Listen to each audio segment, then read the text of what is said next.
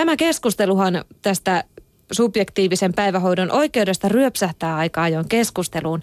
Parisen viikkoa sitten, Matti Apunen, sinä kirjoitit Helsingin Sanomien kolumnissa itsekästä vanhemmista, jotka pitävät lapsensa päivähoidossa ympäri vuoden, myös loma-aikaan. Sillä eihän näitä etelämatkoja alasbileissä, etelämatka alasbileissä ei ole tilaa lapsille. Tämä hermostutti niin päivähoidon kuin vanhemmatkin. Ja nyt tähän kysymykseen subjektiivisen päivähoidon oikeudesta ovat runsaasti vastanneet Yle Puheen kuuntelijat. Kiitos niistä vastauksista ja poiminkin niitä kommentteja täältä paljon. Katriina kirjoittaa, subjektiivisen päivähoito-oikeuden takia osa vanhemmista on ymmärtänyt päivähoidon tarkoituksen väärin ja kuvittelevat sen olevan paikka, mihin lapsen voi jättää, jotta itse saisi pitää oikea lomaa ilman lasta tai harrastaa vapaasti.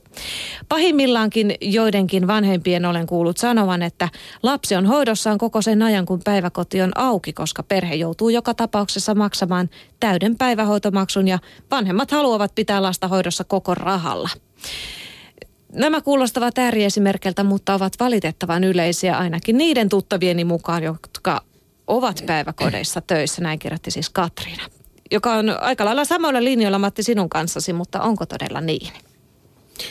Niin siis mä halusin nyt vaan nostaa keskustelun esiin tai, tai, tai synnyttää keskustelua tästä päivähoitoaiheesta nimenomaan lapsen näkökulmasta ja perheen näkökulmasta, joka on musta se ensisijainen juttu. Ja tämä, tämä yksittäinen ilmaus allasbileet, se nyt oli tietenkin kielikuva ja, ja, ja toivottavasti kolumnistille sallittava kärjestys, mutta ihmiset takertuu siihen ja, ja, ja, nyt on niin kuin jääty sitä kääntelemään. Ja musta se asian todellinen ydin on, on, on todella se, että et, et tota, miten tämä niin kuin subjektiivisen päivähoito-oikeuden rajat leviää koko ajan. Ihmiset ottaa vähän löysää pois sieltä ja täältä ja, ja mun ensisijainen huolenaihe ei nyt ollut, ollut tota noin, tai en ensisijaisesti halunnut väittää, että et, tota, et, et siellä on valtava määrä lapsia, jotka, on, jotka ei koskaan ole lomalla.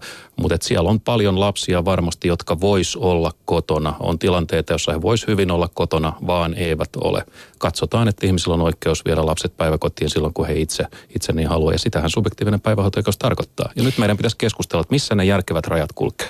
No nyt meillä täällä studiossa on myös sekä Espoon Leppävaaran varhaiskasvatuksen aluepäällikkö Raija Laine ja Vantaan kaupungin varhaiskasvatuksen johtaja Sole Askola Vehviläinen. Näkyykö siellä Vantaalla tai Espoossa sitten tällaisia merkkejä, että lapset ovat ympäri vuorokauden ja vuoden siellä tarhassa? Sole. No me selvitimme, selvitimme tätä kysymystä. Eli viime vuonna, jos katselemme tilannetta, niin Vantaalta ei kyllä löydy yhtään sellaista lasta päivähoidosta viime vuonna, joka ei olisi ollut lomalla yhtään päivää. Ja meidän arvion mukaan noin 10-15 lasta on sellaisia, joilla sitten tuo loma-aika rajoittui kahteen viikkoon, mutta joka tapauksessa olivat poissa tuon kaksi viikkoa.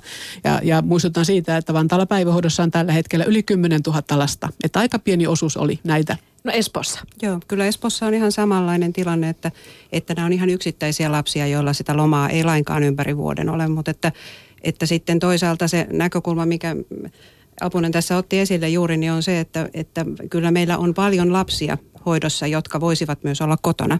Eli meillä on äh, ihan oikeasti äh, mä sanoisin, että 1700 lasta, joiden vanhemmista joko toinen tai molemmat ovat tällä hetkellä kotona ja, ja lapsi käyttää koko päivän hoitopaikkaa. Mm.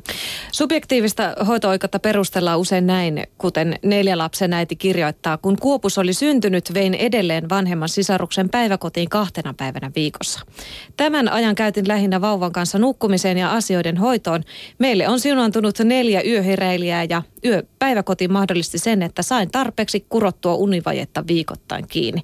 Taikka näin, kuten kolme lapsen äiti kirjoittaa, että kotiäitinä vein vanhemmat lapset puolipäivähoitoon opettelemaan ryhmässä olemista ja muita sosiaalisia taitoja ja saamaan monipuolisempia virikkeitä. Onko kyseessä lapsen vai vanhempien etu? Se on nyt kysymys. Ole. No tämä se, että tuota, nämä, nämä perheet, joissa molemmat vanhemmat tai jompi kumpi on kotona, tässä kuultiin nämä Espoon, Espoon luvut. Vantaalla meillä on noin 1120 lasta, eli 11,3 prosenttia tämmöisessä samanlaisessa, samanlaisessa tilanteessa. Ja kyllä tietysti tämän, tämän joukon osalta, niin osalle perheestä varmasti riittäisi lyhyempikin hoitopäivä. Ja otan oikeastaan esille sitä, että kun me puhutaan päivähoidosta, me puhutaan siitä jotenkin tämmöisenä, eh, että päivähoito on vain yksi, yksi palvelu, kokopäiväinen päivähoito. Mutta unohdetaan tästä keskustelusta se, että meillä on kunnissa myös luotu näitä niin sanottuja kevyempiä palveluja, pedagogista kerhotoimintaa, jossa sitten voidaan tätä kasvatuksellista toimintaa antaa. Eli näille perheille, jotka tuovat lapsensa odottaen sitä, että varhaiskasvatuksesta saadaan virikkeitä lapsen kasvulle ja kehitykselle tuota, aineksia, niin tämä onnistuu kyllä lyhyemmässäkin ajassa. Ja meillä on tutkimustietoa itse asiassa siitä, haluaisin ottaa esille englantilaisen pitkäaikaistutkimuksen, jossa tutkija Brenda Takert raportoi siitä, että itse asiassa kolme tuntia päivässä, viitenä päivänä viikossa, niin on yhtä efektiivistä kuin, kuin kokopäiväinen päivähoito. Eli, eli myöskin vähempi aika riittää näihin hyvin vaikutuksiin. No onko siis kyseessä lapsen vai vanhemman etu näissä subjektiivisen päivähoidon oikeuden käytössä? Kummalla sitä perustellaan? Teillä on kokemusta siitä, mitä siellä päivähoidossa tapahtuu. Joo, kyllä, kyllä se näyttää siltä, että, että kun tämä subjektiivinen päivähoito-oikeus on lakiin sillä tavalla kirjattu, kun se tällä hetkellä on, niin perheet käyttää sitä aika maksimaalisesti. Ja, ja silloin ei voi puhua väärinkäytöksestä, vaan ihan laki siihen tarjoaa sen mahdollisuuden, että lähes rohkaisee siihen. Eli, eli äh, kyllä se tilanne on tietysti se, että niin kuin Sole äsken sanoi ihan tutkimukseenkin perustuen, niin lapsen varhaiskasvatukseen ja lapsen tarpeisiin riittää lyhyempikin aika varhaiskasvatuksesta päivässä kuin tosiaan se koko päivähoitopaikka. Että, että kyllä niitä vaihtoehtoja on tosiaankin tarjolla ja, ja perheet tietysti tekee niitä valintoja omien ehtojensa ja, ja näkemystensä mukaisesti ja tilanteidensa mukaisesti. Että, mutta että tämähän on tämänhetkinen käyttötapa näille palveluille. Matti. Nyt, nyt, nyt me aletaan niin keskustelemaan oikeasta asiasta. Ja musta se on hyvä, että me on nyt viimeinkin päästy tota, näistä allasbileistä yli. Ja, ja tämä on juuri se, se kysymys, mistä meidän pitäisi keskustella, että mikä, mikä riittää niin tähän varhaiskasvatukseen, mikä on lapselle hyväksi? Ja, ja, ja mä oon ihan samaa mieltä teidän kanssa, että sellainen täyspitkä päivä, jos ei siihen ole erityistä vanhempien työstä johtuvaa syytä, niin, niin, niin sitten siihen ei ole syytä. että tota, äh, yksi mun lukijani lähetti mulle viestin, hän, hän kertoi, että miten hän oli amerikkalaiselle ystävälleen ylpeily, että Suomessa on sellainen päivähoitojärjestelmä, että meidän lapsi voi olla 10 tuntia päivässä päivähoidossa ja vaikka vuodet läpeensä. Niin amerikkalainen ystävä oli katsonut häntä vähän aikaa hämmästyneenä ja sanonut, eikö teillä ole lastensuojelulaki? Se on toinen näkökulma tähän samaan asiaan. Ja nyt toivon, että taaskaan kukaan päiväkodeissa ei loukkaannut tästä. Tähän väliin otan yhden kuuntelijan tai kuuntelijan kommentin. Mymmeli kirjoittaa, tässä keskustelussa on unohdettu se, että nykyään ei monessa kunnassa ole muuta tukea lapsiperheille olemassa. Vertaa entisajan kodinhoitajat ja niin edelleen. Perhetyöntekijä saattaa käydä ulkona puhumassa, kotona puhumassa, mutta konkreettista apua ei ole tarjolla. Tässä tilanteessa subjektiivinen päivähoito-oikeus pelastaa monen perheen. Yhdyttekö te tähän? Sole? No tuota, olemme kyllä Vantaalla puhuneet siitä, että että osa todellakin perheiden palvelutarpeesta, joka nyt kohdistuu tähän koko päivän hoitoon, niin tulisi kyllä tyydytetyksi toimivalla kotipalvelulla tai perhetyöllä. Eli tänne tavallaan koko päivän hoitoon ehkä ohjautuu sellaista palvelukysyntää, joka ei muuten, muuten, muuten ei voida hoitaa ja, ja se on tietenkin epätarkoituksenmukaista palvelun käyttöä. Mitenkä Espoossa? Joo, Rai? kyllä varmasti tilanne on samantyyppinen ja, ja sitten se, että, että meillähän on monissa kunnissa kuitenkin tarjolla niitä muitakin vaihtoehtoja kuin sitä koko päivästä hoitoa, mutta että, että se ei tunnu olevan niin vetävä, vetävä hoitomuoto kuin sitten tämä koko päivähoito, joka tietysti tarjoaa perheen arjelle aika suuren jousta, joustavuuden ja, ja ne mahdollisuudet sitten sen tuen osalta sitten, kun se ohjautuu tähän päivähoitopalvelun käyttöön. Se ole. Vantaan osalta sanoisin, että vuonna 2010 me tehtiin tämmöinen palvelustrateginen uudistus ja me kertaheitolla remontoitiin tätä koko päivähoitoa. Eli luotiin, lisättiin tätä pedagogista kerhotoimintaa, hoitoapupalvelupisteitä, tämmöistä asiointia, lääkärisikäyntiä ja niin edelleen tällaista varten. Ja kolmanneksi vielä hoitopaikka takuu, että jos perhe työttömyyden tai lomautuksen takia haluaa pitää lastaan kotona, niin me turvaamme sen, että kun hän työllistyy, niin hän saa lapsensa tähän entiseen päiväkotiin. Ja tämä loi luottamusta perheille siitä, että he saavat sen päivähoitopaikan, kun työllistyvät. Eli lapsen ei tarvitse olla panttina päivähoidossa sitten kun työllistytään. Ja, ja tähän me on saatu paljon asiakkaita. Meillä on 600 lasta kerhotoiminnassa mukana. Eli kyllä nämä palvelut vetää, myös nämä kevyemmät vaihtoehdot. Tämä kuulostaa erittäin järkevältä juuri, juuri sen tyyppiseltä toiminnalta, mihin, mihin meidän pitäisi pitäisi tuota tähdätä, mutta tämä, tämä perusargumenttihan lähtee, niin kun ne, jotka käyttää paljon subjektiivista päivähoitoa, niin heidän perusargumenttinsa on se, että kun vanhemmat voivat hyvin, niin lapsi voi hyvin. Siispä meidän täytyy mennä aina aikuiset edellä. Ja, ja mua vaivaa tämä argumentti aika kovasti, koska siinä niin kuin lapsesta tulee ikään kuin elämän tällainen sivuprojekti. Ja, ja mä tiedän, että lapset on hankalia. Mä tiedän, että lapset valvottaa ja niiden kanssa on vaikeaa, että mulla on itselläni kaksi lasta. Et, et ei se aina helppoa ole, mutta kyllä meidän täytyy niinku asennoitua kuitenkin niin, että se perheyhteys on kuitenkin se ensisijainen kaikkein tärkein asia. Tällä puheen iltapäivän viikon kysymykseen on kommentoinut ison perheen äiti puolestaan näin, että nyt tulee tarve puolustaa itseään ja sanon, että olen kotona vauvan ja lapsien kanssa kuin kunnon mamma. Isommat lapset käyvät seurakunnan kerhossa kolme kertaa viikossa ja puolipäivää verrattavan ajan eli neljä tuntia.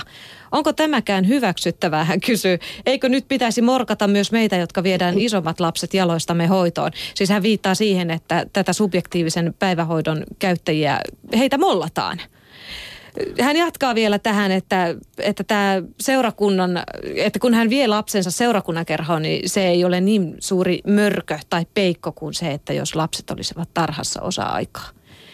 Sole. Mun mielestä 2000 luvulla ei enää ole varmasti mahdollista peruttaa niin, että meillä lapsiperheet hoitaisivat lapsensa täysin kotona ilman mitään verkostoutumista muihin kunnan asukkaisiin ja perheisiin ja niin edelleen. Et mä näen, että, että lasten hoitamista kotona voidaan tehdä oikein hyvin ja, ja kun hoito on hyvää ja laadukasta, se edistää lapsen kasvua ja kehitystä. Eli hyvä kotihoito on arvokasta. Mutta sen rinnalla sitten juuri perheet voivat käyttää näitä kevyempiä palveluja. Mutta se tässä päivähoitopalvelukeskustelussa on niin haasteellista, että me puhumme ikään kuin automaattisesti aina vain tästä koko päivähoidosta. Nyt pitäisi nähdä, että palvelutarjotin on jo monipuolistunut. Kyllä, se on ihan oikeasti monipuolistunut ja, ja niin kuin Solle sanoi, niin varmasti muissakin kunnissa just niitä palveluja kyllä käytetään, mutta että, että se mikä tämä keskustelun lähtökohta on, että meillä on edelleen erittäin paljon niitä asiakkaita, jotka käyttää sitä koko päivähoitopaikkaa ja tuntuu, että nämä meidän tuomat uudet vaihtoehdot ja mahdollisuudet, niin ne ei vedä riittävästi, että, että jotenkin tuntuu tämän mamman, mamman keskustelun, mitä, mitä hän, minkä viestin äsken luit, niin, niin kyllä se lapsen näkökulma varmasti on se, että ihan hyvä on, on saada tätä varhaista varhaiskasvatuspalvelua ihan, ihan näistä meidän päiväkodeista ja, ja hoitomuodoista, että, että se kotona hoitamisen aika on totaalisesti sillä tavalla sitten yli kolmevuotiaiden lasten osalta esimerkiksi, niin varmaan semmoinen asia, mitä on turha haikailla, jos sen perään joku haikailee.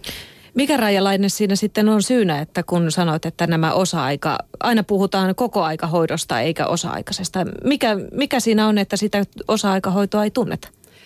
Musta tuntuu kyllä, että kyllä se tunnetaankin nykyään, mutta sitä ei valita vielä riittävästi. Että mä Miksi? uskon, että nämä, niin, no se on justiin se, mitä, mitä, mihin vähän viittasinkin vähän tuossa aikaisemmin, että, että kyllähän tämä koko päivä huoidon mahdollisuus tuottaa perheelle erittäin suurta joustavuutta siihen arkeen, jolloin sä voit käyttää sitä palvelua juuri silloin ja siihen aikaan päivästä ja sillä hetkellä ja siten kun, kun toivot. Et sitten kun sitoudutaan vähän lyhyempään hoitoaikaan, niin se arki täytyy tietysti suunnitella eri tavalla ja miettiä, että miten, miten se palvelee niitä lapsia ja, ja vanhempia ja, ja sitä perheen koko, koko toimintaa. Arki täytyy suunnitella ja joskus täytyy tehdä niitä valintoja vaan niin kuin lapsen, äh, lapsen ehdoilla. Että kyllä mä, mä kuulen koko ajan näitä tarinoita. Mulle tulee lastentarhan opettajat lastentarhassa tai tuota päiväkodeissa töissä olevat ihmiset kertomaan, että, että miten vanhemmat toivovat, että etteikö te nyt voisi ottaa näitä lapsia sinne lauantainakin, kun meidän pitäisi päästä golfaamaan. Ja kyllähän te ymmärrätte, ettei golfkentälle voi niin kuin lapsia mukaan ottaa. Tämä on just sitä sellaista niin kuin mukavuusperustaista tarvetta, jota mun on vaikea ymmärtää. Meillä on siis meillä on kovassa lastensuojelussa meillä on, meillä on aikamoinen resurssipula, me tarvitaan siellä ihmisiä ja rahaa. Ja nyt mä haluaisin, että me voitaisiin katsoa, että missä meillä on täällä niin kuin tämän, tämän, tämän pehmeän hoidon puolella sellaista niin kuin löysää, että hyvinvoivat ihmiset käyttää tätä järjestelmää oman mukavuutensa pönkittämiseen. Siitä sopii mun mielestä ottaa pois, käyttää sitä rahaa enemmän tarvitseville joko päivähoidossa tai sitten kovassa lastensuojelussa. Ja mun on hirveän vaikea ymmärtää, että mikä tässä keskustelussa on väärin. Tästä ei pidä kenenkään syyllistyä. Mm. Se ole kommentoi vaan. Ehkä sitten tietysti kunnissa tämä taloudellinen tilanne on yksi reunaehto, joka, joka tähän tietenkin vaikuttaa ja ja me olemme arvioineet, että jos me saisimme perheet vähentämään tätä palvelun käyttöä, esimerkiksi nämä, nämä 11 prosenttia, jotka käyttää koko, koko päivä hoitoa, niin silloin rahaa riittäisi monipuolisempaan palvelutarjontaan tähän kevyempään palvelutarjottimeen. Ja riskinä on talouden taantumassa, että vain lakisääteiset palvelut turvataan ja silloin me tavallaan taannumme siihen tilanteeseen, että meillä on jäljellä se koko päivähoito ja subjektiivinen päivähoito-oikeus. Et sit siinä näkökulmassa niin varmasti meidän pitäisi arvioida tätä subjektiivista päivähoito-oikeutta nyt uudelleen ja, ja myöskin meidän lapsiasian valtuutettuhan on ottanut kantaa tähän tähän rajaukseen ja tähän on aika helppo yhtyä. Meidän kuulijat kuitenkin paljon kirjoittaa tästä, kuten tämä kuka on eniten äänessä sanoo näin, että päiväkoti on enää ainoa asia, mitä ei olla lapsiperheiltä viety. Suurinta apua tässä maassa tarvitsevat perheet, jotka ovat muutenkin aika ahdingossa, koska yhteiskunta ei tule mihinkä, mitenkään vastaan asioissa. Täyttä puppua toitottaa, että joku käyttää väärin asioita. Näinhän se on aina palvelu, mikä hyvänsä on aina pieni joukko, joka käyttää oikeuksiaan väärin. Pitääkö sen takia, vähemmistön takia ottaa edut pois sitten kaikilta tai siis tar- ta- hän tarkoittaa, että pitääkö tämä subjektiivisen päivähoidon oikeus ottaa kaikilta pois. Tämä asia on nostettu ylös vain siksi, että yritetään taas saada kiristettyä lapsiperheiden kukkaron nyörejä. Pieni joukko käyttää etua väärin. Pitääkö sinun mielestäsi Matti Apunen nostaa se keskustelun kärjeksi, niin kuin sä tässä kolumnissa vähän kärjistit? Niin siis, kun se mun perus, perusajatus nyt on vaan niin kuin se, että, että mitä enemmän me annetaan niin kuin tällaista mahdollisuutta tällaiseen subjektiiviseen valintaan, niin kyllähän me aina löydetään niin kuin kaikenlaisia perusteluita sitten sen, sen tarjotun palvelun käytölle. Niitä epäilemättä löytyy ja meillä on suuri joukko ihmisiä, jotka tarvii sitä aidosti. Meillä on meillä on ihmisiä, jotka töittensä takia tai joidenkin, jonkun muun elämäntilanteensa takia tarvii sitä. Ja sitten meillä on erittäin suuri joukko ihmisiä, jotka kuvittelee tai väittää tarvitsevansa. Ja näistä ihmisistä on kysymys. Mä puhun nyt vaan tämmöistä henkilökohtaisesta ryhtiliikkeestä, omasta vastuusta, että määriteltäisiin selkeämmin, että mitkä on meidän vastuun rajat suhteessa yhteiskuntaan, ettei me tehtäisi joka asiasta niin kuin yhteiskunnan ongelmaa, ja mitenköhän me mahdettiin hoitaa tämä asia ennen vuotta 1994? Mitenköhän me selvittiin ollenkaan niiden lasten kanssa silloin? En tiedä. Entä missä menee se tarpeen raja? Kuka ne asettaa? Miten se käytännössä toimisi, jos jotenkin tätä rajoitettaisiin? Sole. No mä näkisin kyllä yhtenä mahdollisuutena sen, että se olisi jo, jo, jonkinlainen viikkotuntimäärä, joka, joka rajattaisiin neljä, neljä tuntia päivässä, 20 tuntia viikossa lapsen oikeus varhaiskastukseen. Ja siihen, Eli se on se sama, mitä... Esiopetuksessa esimerkiksi. Ja, ja, ja tuota, mutta siinä rinnalla niin meidän täytyy voida perheille vakuuttaa se, että juuri kyllä se on myöskin työllistymisen kannalta tärkeä asia, että se päivähoito sitten toimii. Mm. Kyllä joo, samoilla linjoilla Solen kanssa ihan tässä asiassa, että, että, että kyllä me siinä tilanteessa ollaan, että kun ei nyt voi puhua, että perheet käyttäisi väärin tätä palvelua, koska laki antaa siihen ihan selkeän mahdollisuuden ja, ja niin kuin ihan tukee sitä toimintaa, mitä tällä hetkellä tehdään. Mutta että se, että, että tarvitaan lainsäädännön apua nyt tähän, että millä lailla tätä subjektiivista oikeutta äh, mahdollisesti ajallisesti justiin rajataan, että tämä neljä tuntia on sellainen, mitä itsekin näkisin, että, että on varmaan riittävä lapsen näkökulmasta ja, ja sitten se, että täytyy turvata se perheelle vanhemmille. Et silloin kun vanhempi työllistyy ja, tai pääsee opiskelemaan, niin silloin se koko päiväinen hoidon, hoidon tarve täytyy pystyä tyydyttämään ja ihan laadukkailla palveluilla.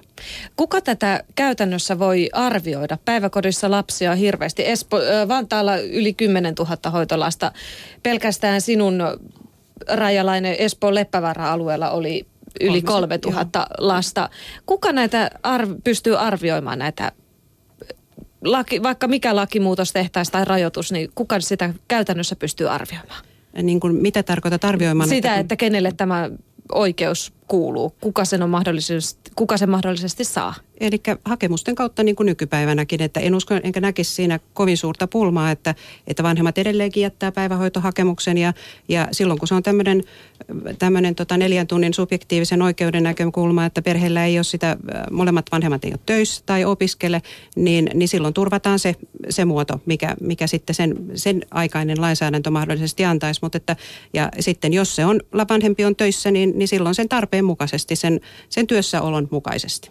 Sole. Ja edellä jatkan, että ihan normaalin hoitoaikasopimusneuvottelut käydään nytkin jokaisen perheen kanssa. Ja tuossa neuvottelussa sitten tämä tarve, todellinen tarve tulee esille. Ja palvelu sen mukaisesti.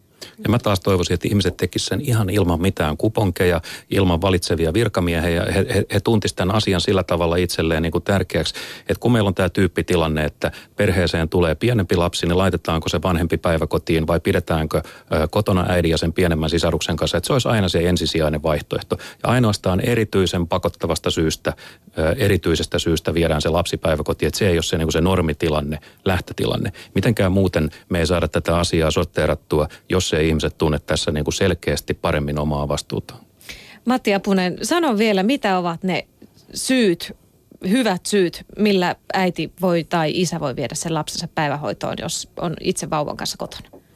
No siis kyllä meillä on erilaisia terveystilanteeseen liittyviä syitä tai, tai tota, ää, perheen työntekoon liittyviä syitä, tämmöisiä niin kuin hetkellisiä syitä, joita voi olla hyvin monenkirjavia. Että, et, niin kuin mä oon koko ajan sanonut, näitä, näitä hyviä syitä on olemassa, mutta että ei kuvitella, että mikä tahansa syy on hyvä syy. Sole. Mä, minun mallissani ehkä olisi niin, että kun äiti on vauvan kanssa kotona ja perheen ö, vanhemmat lapset sitten voisivat osallistua tähän, tähän subjektiivisen varhaiskasvatusoikeuden piiriin ja varhaiskasvatustoiminnan piiriin Mm. Ja, kyllä, varmasti ihan samalla linjoilla, että, että tietyllä lailla se lapsen oikeus siihen varha, varhaiskasvuksen täytyy näissä, näissä mietinnöissä myöskin pitää mielessä. Että, että Eli lapsen oikeus suhteet, edellä. Kyllä, kyllä, lapsen oikeus edellä. Kiitoksia kovasti tästä keskustelusta elinkeinoelämän valtuuskunnan johtaja Matti Apunen ja Vantaan varhaiskasvatuksen johtaja Sole Askola Vehviläinen sekä varhaiskasvatuksen aluepäällikkö Raija Laine Espoon Leppävaarasta.